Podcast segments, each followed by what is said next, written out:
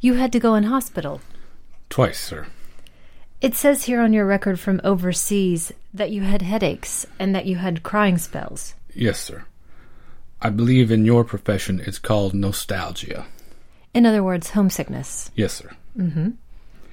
It was induced when, shortly before the war, I received a picture of my sweetheart.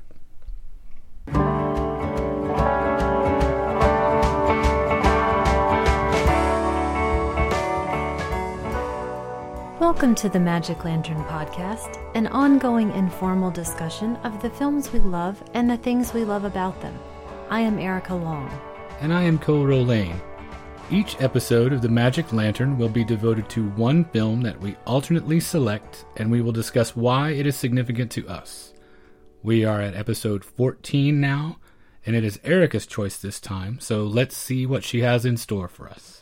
I've chosen Let There Be Light from nineteen forty-six, and this was produced and directed by John Huston for the U S. Army when he was a member of the U S. Army Signal Corps, and this was the final entry in a trilogy of films commissioned by the U S government.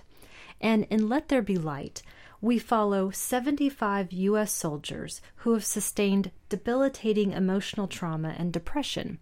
And we followed their entry into a psychiatric hospital, their treatment, and eventual recovery.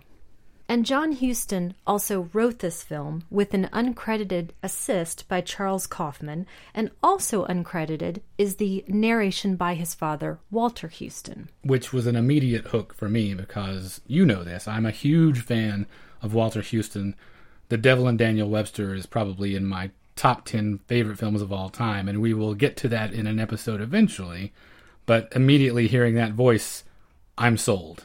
And I think the rest of America, or at least a huge portion of America, would have felt exactly the same way. He has such a comforting, authoritarian, but warm presence, which I think you feel very much in this narration. This film, though, was actually censored, banned, and actually reshot at the time by the U S. Army, so it was not available to be seen by the general public.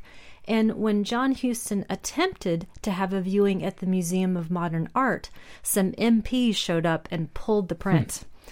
So it was not seen until nineteen eighty-one. Which leads me to ask, how did you see it the first time? I was really lucky enough to see this when I was in film school. And actually, let me qualify that a little bit. I went to film classes. I had intended to become a director, which up to that point in my late twenties was had been a lifelong dream for me. But when I got there, I decided pretty quickly, this is no longer what I really want to do with my life. But I spent an entire semester in film history, documentary, and other short subjects, which was a really fantastic education. So I got a wonderful amount of learning into a short amount of time.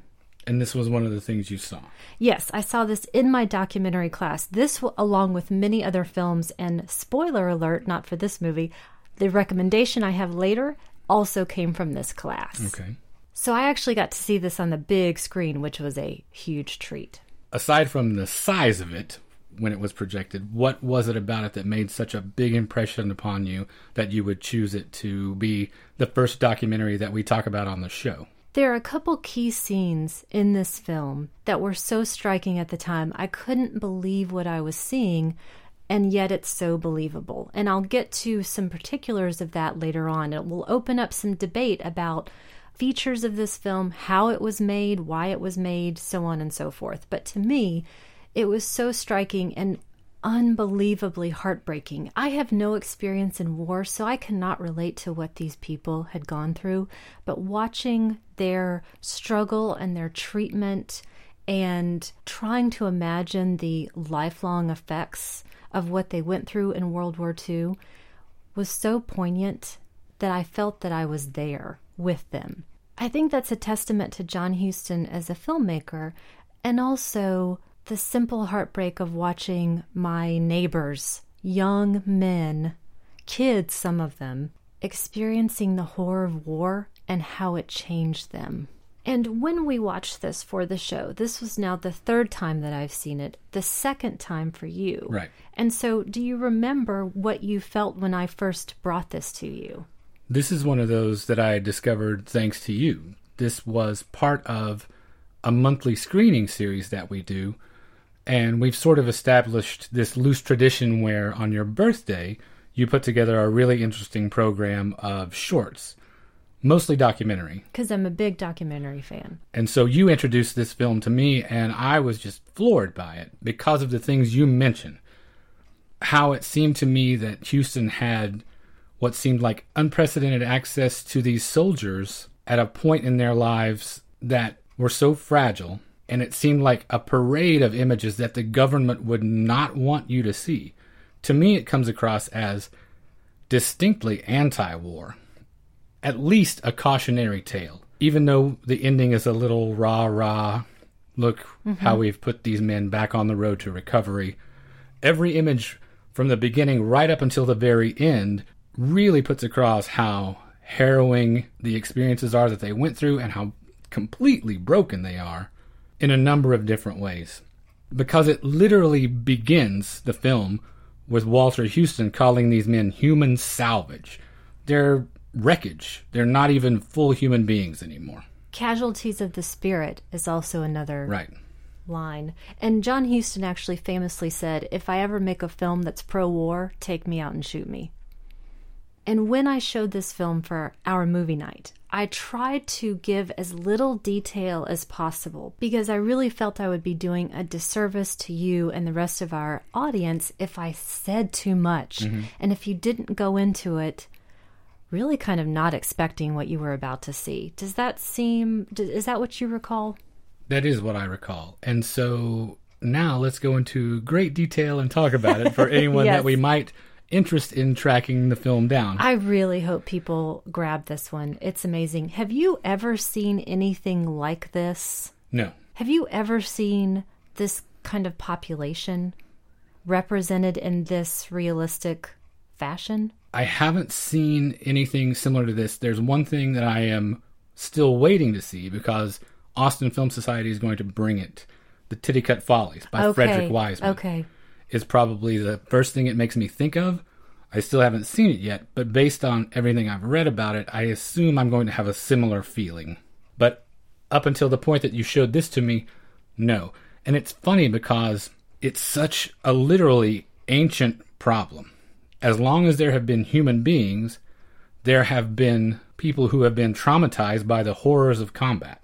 And even with thousands of years of trying to figure out this problem, watching the psychiatrist in this, it seems so rudimentary and like we are at almost square one.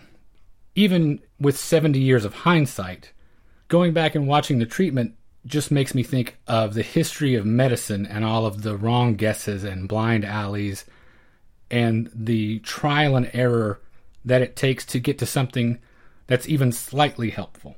Let's start from the beginning. Okay. So we, we start first with the opening scroll, which says that no scenes in this film were staged.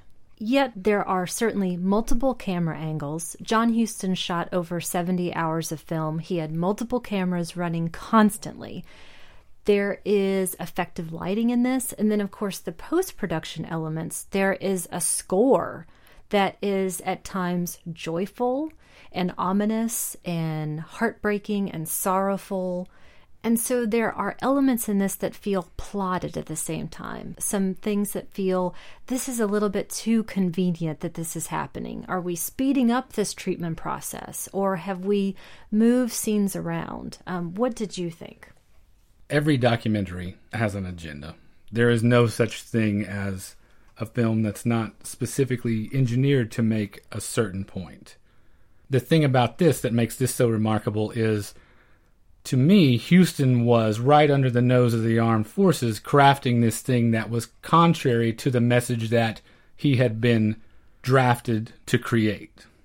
But yes, there does seem like there is compression of timeline because we obviously can't follow eight weeks of treatment with seventy-five men.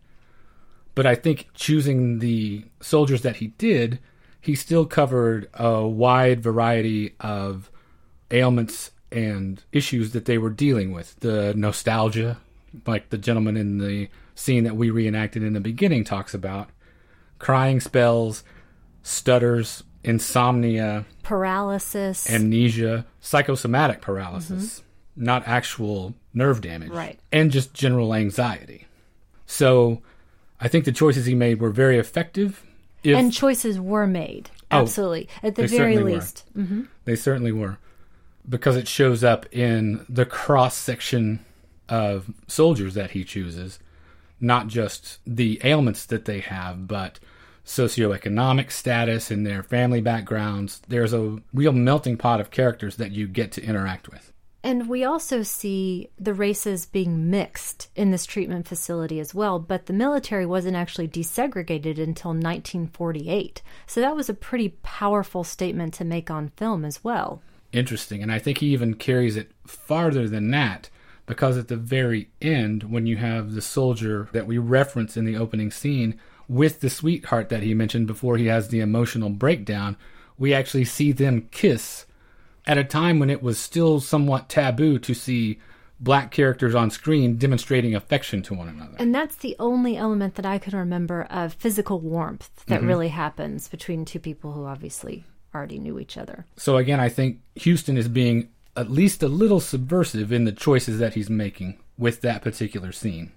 Now, in his autobiography, John Huston says that this was, in fact, a staged documentary, that he built sets around what was happening in this real facility, but that through the element of just having all of these multiple cameras available at all times, he didn't have to actually write anything. And I think that that is borne out by the simple statements that these guys make, that I could never in a million years put those words into their mouths. It feels so true. It does. That makes me specifically think of my favorite character, Griffith, the one I sympathize the most with, even empathize the most with, the soldier who is talking about his sweetheart and can't keep from crying. Him versus a lot of the other soldiers, they seem like wide-eyed kids. Yes. Very naive. And he just looks older, actually, a little bit to me. He has a self-possession that's different from them, it seems like. They're not the most articulate bunch, the rest of them, in some cases. They are the guys that would often not very charitably be referred to as cannon fodder mm-hmm. in some eras. Kids that might not have many options coming out of high school had they not been drafted. Obviously, these kids were drafted. But Griffith's self-awareness was what made his story even more heartbreaking to me. If n- not caught up in the gears of war, it's easy for me to see him as a successful, prosperous guy, quietly noble, a good husband, a good father, a solid citizen, even heroic, if necessary. Whereas the rest of them didn't strike me as having such bright futures necessarily. It makes me feel his struggle so much more keenly, that he is trying to grasp what is happening mm-hmm. and still retain that sense of self-possession, but in the face of these forces that have been inflicted upon him. He seems like the only one who, prior to the war, would have been emotionally and intellectually equipped to deal with these questions out of the batch of soldiers that we see. And his speech in particular, his speech, the, the scene of his intake, essentially. I cannot imagine another person having scripted that, can you? No, no, it, that is straight from his heart, it seems like to me. This question of the film being staged or not staged, it seems as though there are elements that have been compressed, time has been compressed. It's possible that the ending is a little bit too pat. There's the use of the score that I mentioned. At the same time, this still feels true to me. You're right. I agree. It was manufactured somewhat. Again, not in the way the Army meant it to. I think there's an undercurrent in it that actually gets the point across that he's trying to convey. But I don't think it hurts it in the long run, because the elements that it's manufactured from are very real elements. So out of the elements that the film is assembled from, are there any in particular that stand out to you? Let's start first with this intake process that okay. we had mentioned when we see Griffith. And Griffith really stood out for me, as I know he did for right. you. And it only becomes more profound later on when we build on what we know of him. Mm-hmm. But we first see him in this intake process, he and a number of other soldiers, and each one is meeting with a separate psychiatrist and just talking about the basics of where they had served, how they came to be here, what they were feeling, sometimes an initial incident that set off this emotional trauma. And each of these soldiers reflects a different piece of this, what was known as psychoneurosis at the time. And actually the working title of the film, which thankfully John Huston scrapped, was The Returning Psychoneurotics. Not a stigma attached to that. No. And so each soldier, as we had mentioned, has something a little bit different going on. There's a profound stutterer. There's a person who can't really speak up. There is Griffith, who is having the crying spells. There's another soldier who, to me, it looks as though he's still clearly hear- hearing the bombers overhead mm-hmm. and looking for them, yes. trying to track them. There's another fellow who talks about seeing his best friend die, which I imagine was a pretty common right. experience as well. And this is our first glimpse as well into the beginning of the psychiatric process at this time. So they're starting with this initial counseling and talk therapy. And what struck me is that each person is being treated with dignity and respect. The psychiatrists are often telling these guys, it's okay to show emotion. It's okay that this is happening. You're in a safe place right now, essentially. What did you think when you were watching the intake? I was torn a little bit, and I felt this way throughout the film about the Army psychiatrists. And I had a couple of questions about whether or not it might have been effective to do something just slightly different. You're right. Each person is treated with dignity as far as we see on screen, but underneath the whole thing for me was this feeling of this is almost like a psychiatric MASH unit where we're going to do some rudimentary techniques, some triage. We're going to get these guys back up on their emotional feet so we can get them out of here and back into the world as somewhat productive citizens, so we can get to the next batch of seventy-five who invariably are coming. And this opens for me a conversation I wanted to have about psychiatry in the military, in essence, which of course we're not going to be able to have an exhaustive discussion. And I've done some research, but I'm not an expert in this. And so in what I was reading, there was this interesting to me concept of the screening process, which was very much evident in World War One, World War Two, Korean War, Vietnam, in which Army-trained psychiatrists had set about to eliminate the people from the draft service that they thought would be more susceptible to these mental traumas. Ah, okay. So if they felt you were predisposed, they remove you from the pool before you even got there. Absolutely. So they were trying to do this preventative medicine, which didn't work. No, I can't imagine that it would, because there is no way to screen for how a human being is going to react under indescribable stress and horror. It seems impossible to simulate any sort of condition that will accurately reflect what might happen to you. And the numbers were so large of the people that they let in to the service who did develop these psychoneurotic symptoms that it was clear that the screening process just really could not work because of these heretofore unimaginable events. No one knew going into World War One what that would be like. On the soldiers, that was warfare that hadn't been seen before. Right. And the same story again and again and again. But they did keep doing the screening process. So that was element one. And then element two was that they tried what was called forward psychiatry. So they would have psychiatrists near the front lines for that very thing that you were talking about. So you develop some kind of battle neurosis. You're pulled from active service, but you're very close to your same battalion. You get treated for a few days and get thrown back in to active duty. So that's all happening within the arena of war. And with World War Two, they pulled back from that quite a bit. And so that's why you see these servicemen actually coming back to the U S Right. to get okay. this treatment. And then so that leads to this third element, which is actually treating them after they've been pulled from battle and trying ultimately to get them reintegrated into society. That's the ultimate goal, making them fit for civilian life. So we're seeing one-on-one treatment at this point, but still only using the very basic tools of hypnosis, rudimentary psychotherapy. Drugs. We see sodium amytal. That plays a role. That's interesting because I was thinking about the tools in the psychiatrist's toolbox and realized after doing some research, things like Thorazine and other first-generation antipsychotics were not available until the late fifties, early sixties.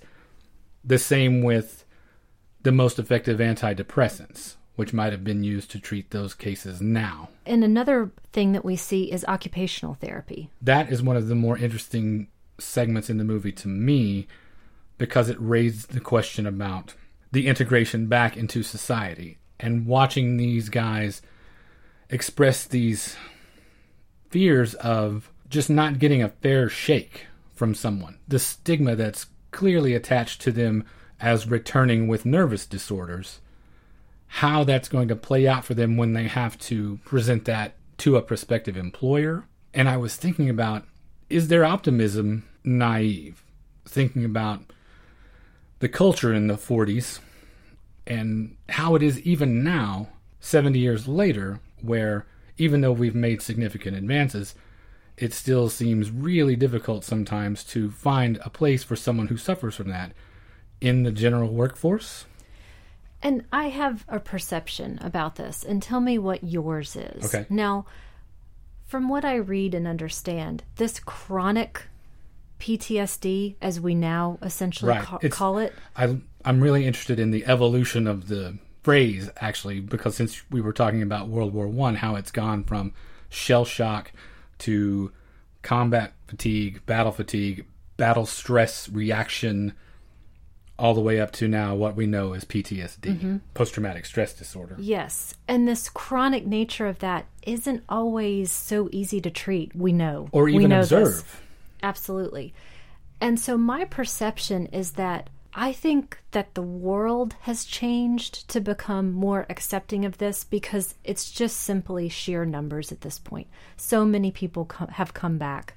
Now, Walter Huston's narration for this film says twenty percent of our Army casualties suffered psychoneurotic symptoms. And then fast forwarding decades ahead, there was an article that I read that said by the end of last year, which was two thousand eleven at this point, the V A had served almost two hundred twelve thousand P T S D victims back from Iraq and Afghanistan, and doctors agree that an equal number may never bother to seek treatment.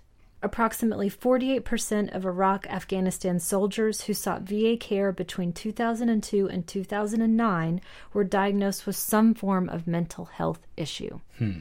So the U S is faced with these sheer numbers of all of these folks who have been damaged. So it's my perception that the world has changed and become more accepting. But in the last few years, I've actually gotten to know a lot more returning Iraq young vets, kids in their twenties. And when I've talked to them, when they've shared their experience, they talk about having a lot of trouble seeking care for these sort of mental health issues and the stigma attached to that within the Army, within the military. So while I feel that the world has changed, it doesn't seem to me that the military has changed. And you had mentioned that specific scene where one of the soldiers is talking about wanting a fair shake. Mm-hmm. So do you think that he could essentially have gotten it in the mid to late forties at that point? I think so, surprisingly, to me in retrospect. After having done a little research, I think we may not be giving society in general the credit for being as accepting and flexible that we should. I was looking at some statistics, and economic life in general was better for World War Two vets than any since. But even going all the way through Vietnam, I found some interesting statistics. Because it was the last time post-World War Two that the general public was so unified in support of a military action. It wasn't controversial. It was obviously viewed by the general public as necessity.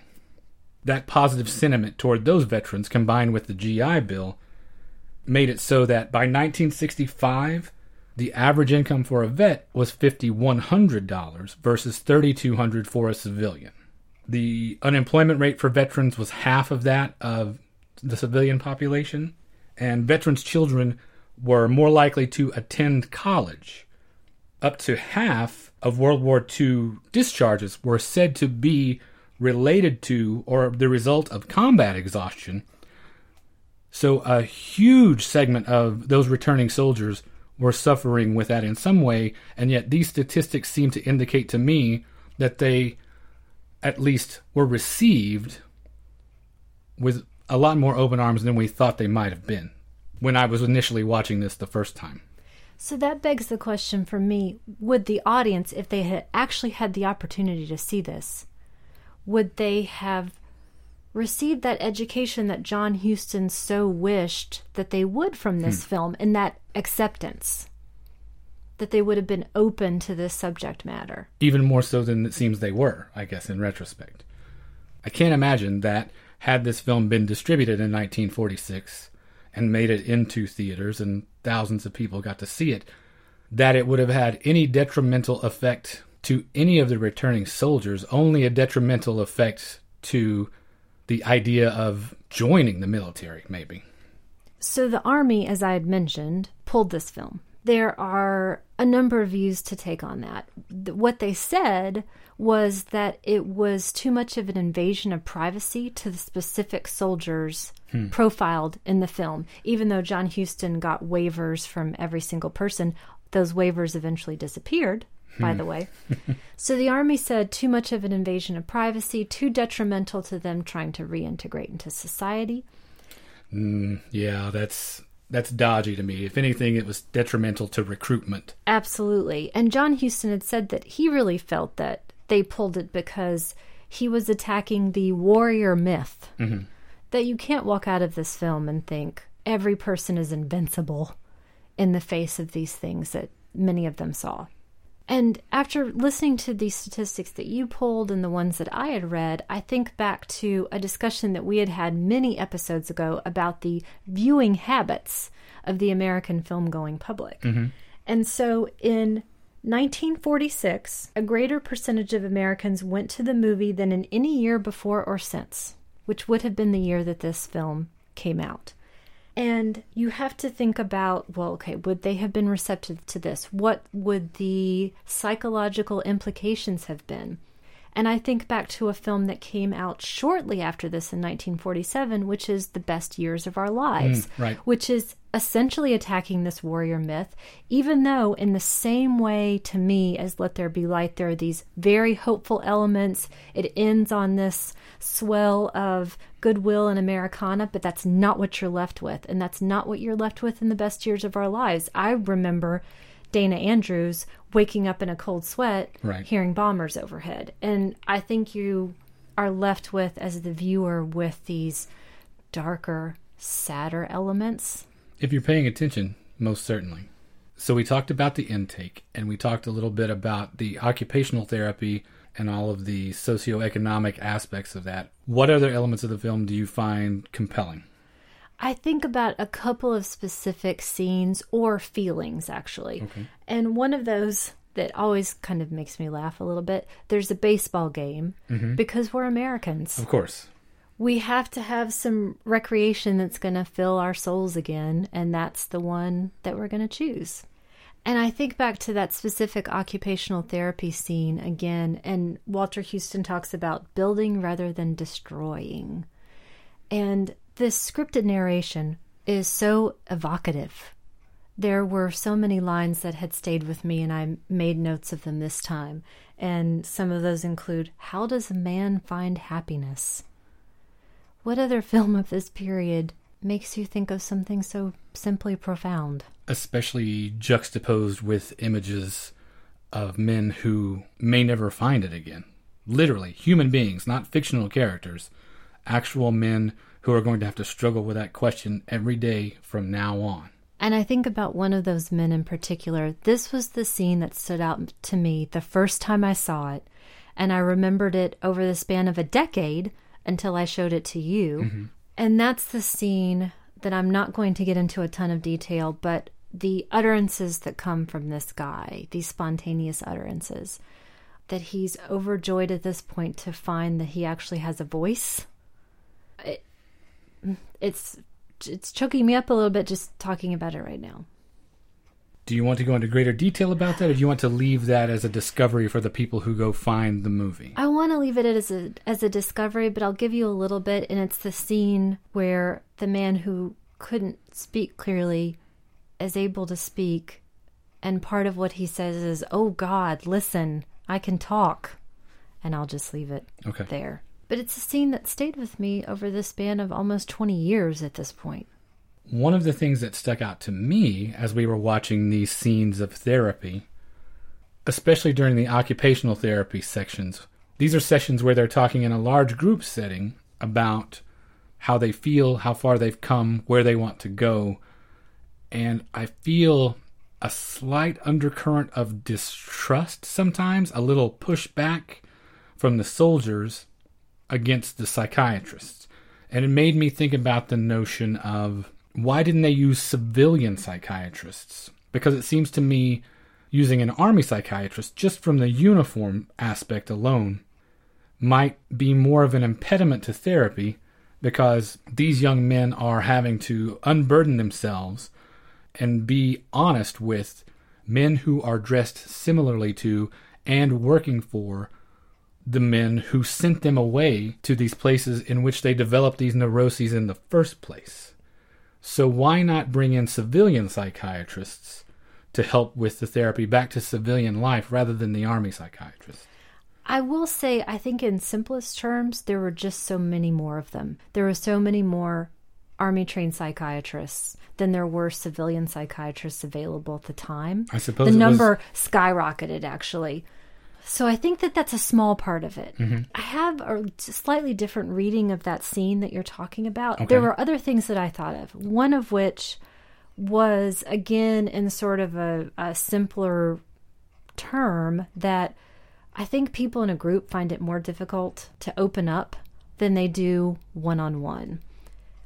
Also, it seemed to me a little bit, they were a little bit more distrustful of this specific psychiatrist because he was a little bit more effete. Oh, you think so? It was the I, specific man rather than the I That's emblem? The first thing that occurred to me, but maybe I'm just oversimplifying no, it. No, it could be. I mean, your reaction is just as viable and valid as any one of the men sitting in that room in terms of how you interpret this person and what he represents and what he's trying to say.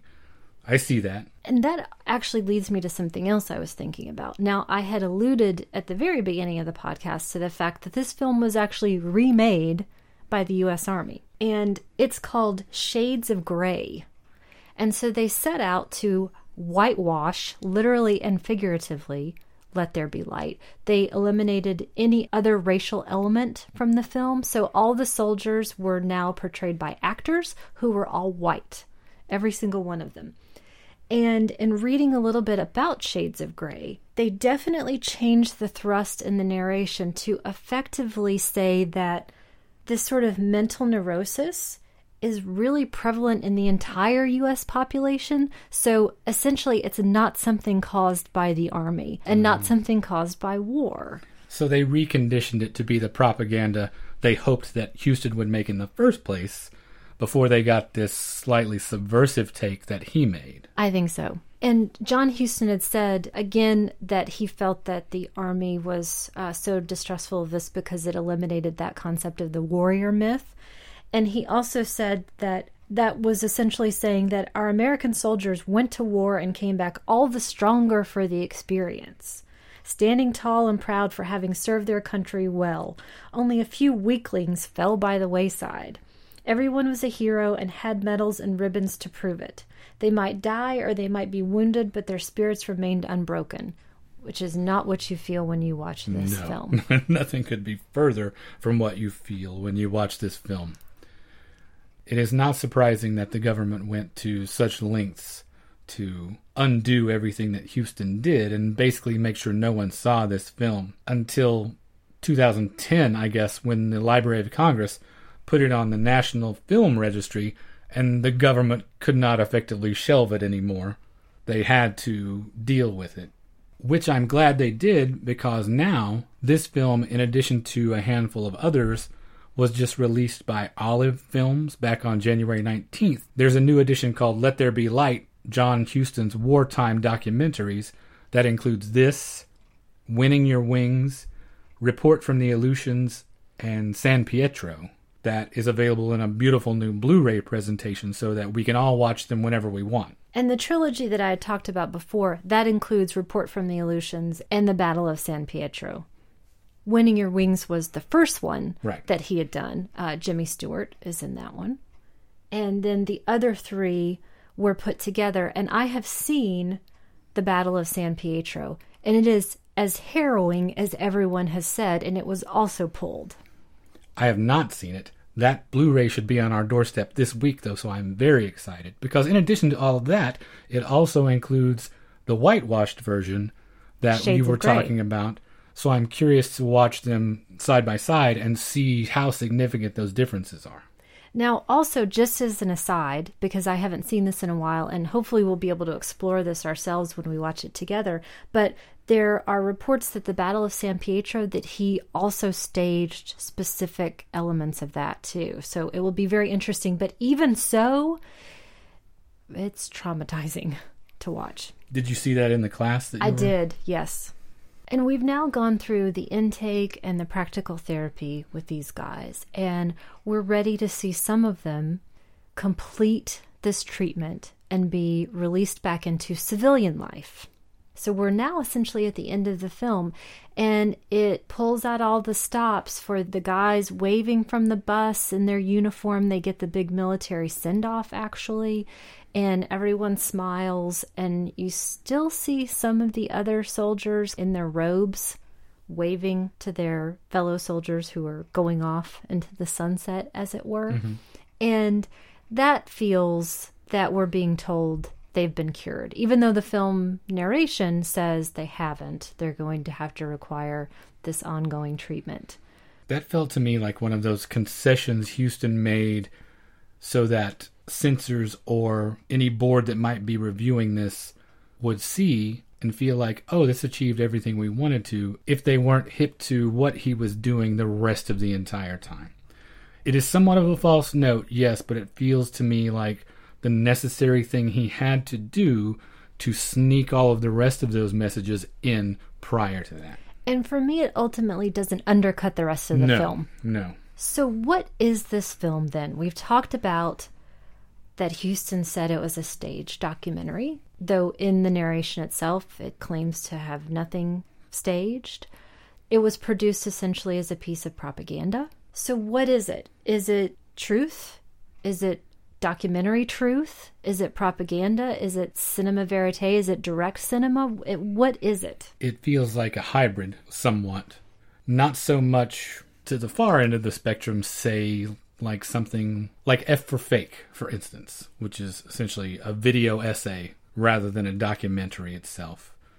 Like we said before, there are so many elements of it that are grounded in the absolute truth that it just feels like a minor manipulation of a storyline to make us best understand what needs to be taken from observing these men. This leads me to something else I read. I think this encapsulates that sense that the film resists these easy judgments. Mm-hmm. And I will provide a link to this article okay, as well. Great. In the end, this is a movie best understood as an artifact of that brief post-war moment when Hollywood wrestled with the truth, when the urge to cosmetize was, for an ever so brief moment, automatically questioned and even resisted. This is post-war period. This is when we start to see the rise of noir, mm-hmm. when we definitely questioned what we had been told about these war experiences. This leads directly into direct cinema that would come a bit later, pioneered by people like the Maysles.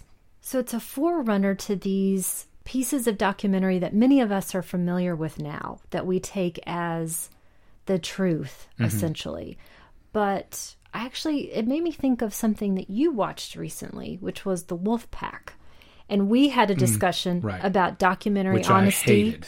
Yes, and intellectual honesty. Mm-hmm. And Does this film fall into any of those categories? I don't have the same aversion to this type of manipulation that I see in Let There Be Light, because even if not, in quotes, the truth, it still serves the truth. Whereas something like The Wolfpack, to me, felt like a complete fiction. But it's it's interesting that you mentioned that brief window in that quote of the first time we were really taking an unflinching look at some of these things. And that window closed almost immediately, because when you look at the filmmaking in the fifties, in the Eisenhower era, all of those things, with the exception of a handful of people like you mentioned, the Maysles brothers and other documentarians, I don't see that sort of thing in fiction films again until maybe the late sixties, early seventies. It takes almost thirty years, minus one or two things like Bigger Than Life, you know, a handful of films that were really cutting against the grain. But you didn't see that sort of emotional honesty again for a long, long time after they closed that window. Which is why documentaries, in my opinion, are so hugely important. They are often in the vanguard when it comes to dealing frankly and the most honestly with whatever the issue is that they're focused on. And then you eventually see that trickle into more mainstream outlets.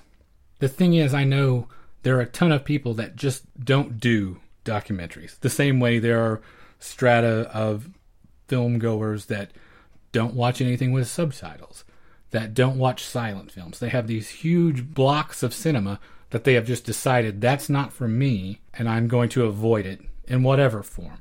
So what do you say to someone to introduce them to the idea that this is a form that's extremely valuable? How do you convince a non-documentary person to start exploring this stuff? Well, let me answer that by explaining how I got into okay. watching documentaries. And I started very young, and I think the first thing I can think of is watching P B S from such a young age.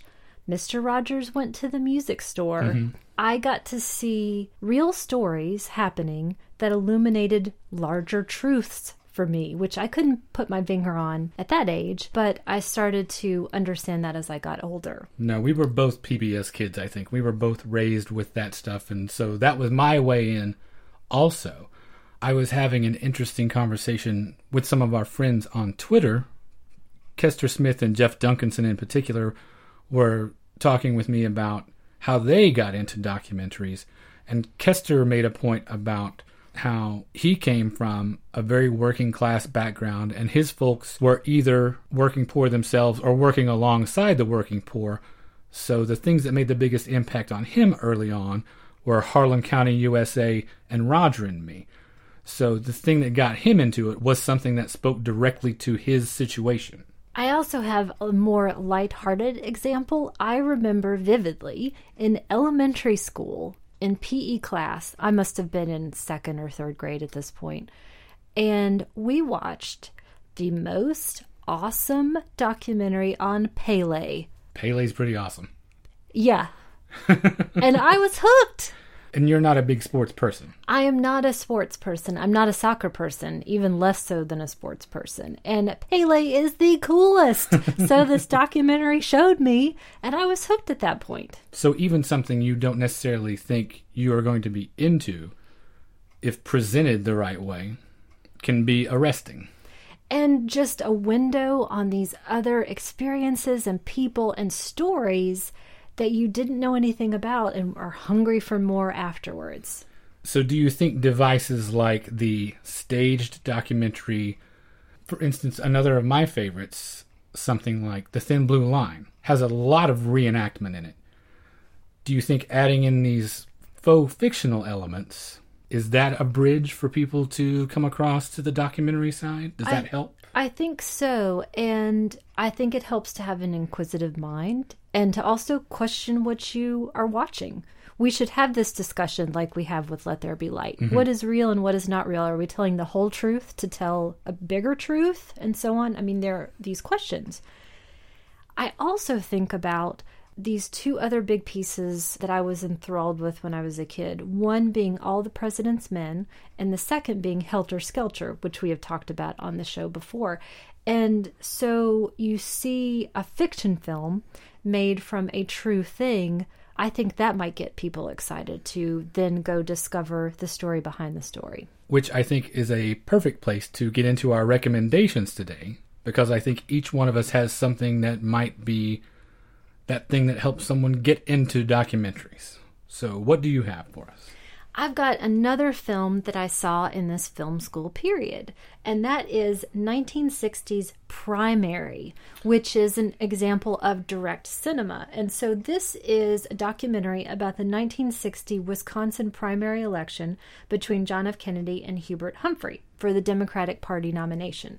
It was produced by Robert Drew, shot by Richard Leacock and Albert Maysles, and then edited by D A Pennebaker. So you've got the cream of the crop with these guys at the earliest part of their uh, careers. And it's considered a breakthrough in documentary film style. And when you see it, you'll understand why. And that's all I'm going to say. I can't wait to see it, because Criterion is releasing all of those Robert Drew and Associates films in a nice collected edition at the end of April. So my recommendation is Primary from nineteen sixty. And what do you have? My recommendation is following this theme of unprecedented access to your subject. And I am going to recommend Werner Herzog's Cave of Forgotten Dreams from two thousand ten. In two thousand ten, he was allowed very restricted access to the Chauvet Caves in southern France, where they had discovered quite possibly, at least as far as we know now, the oldest existing cave paintings in the world, approximately thirty-two thousand years old. The French Minister of Culture granted Herzog and his very small team special permission to go in and film, and it is fascinating. In Herzog's inimitable way, he ponders the questions that no one else might think to ask about what it means to create art thirty-two thousand years ago, and also the people that are studying the art now. In the same way, he does that fantastic miniature monologue about the insane penguin. I was just going to say that. In Encounters at the End of the World, he probes this eons of art in ways that you might not think to do. And it is really interesting and beautiful, and I highly recommend it. And I guess that brings us to the end of another episode, our first documentary in the books. Probably not the last. If you would like to get in touch with us, you can send us an email at magic lantern podcast at gmail dot com. We're on Facebook. You can just search Magic Lantern Podcast there and you'll find us. We are on Twitter at lantern underscore cast. And thanks again to Kester and Jeff for participating in the documentary discussion with me. And thanks to Grindhouse Dave, as always, for tweeting about the show. You can find us on iTunes and Stitcher Radio. And if you would leave us a review there, we would certainly appreciate it.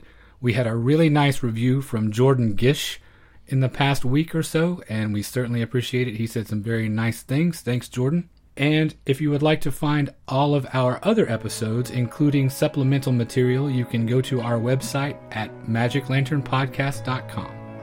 And thank you for listening to the Magic Lantern Podcast.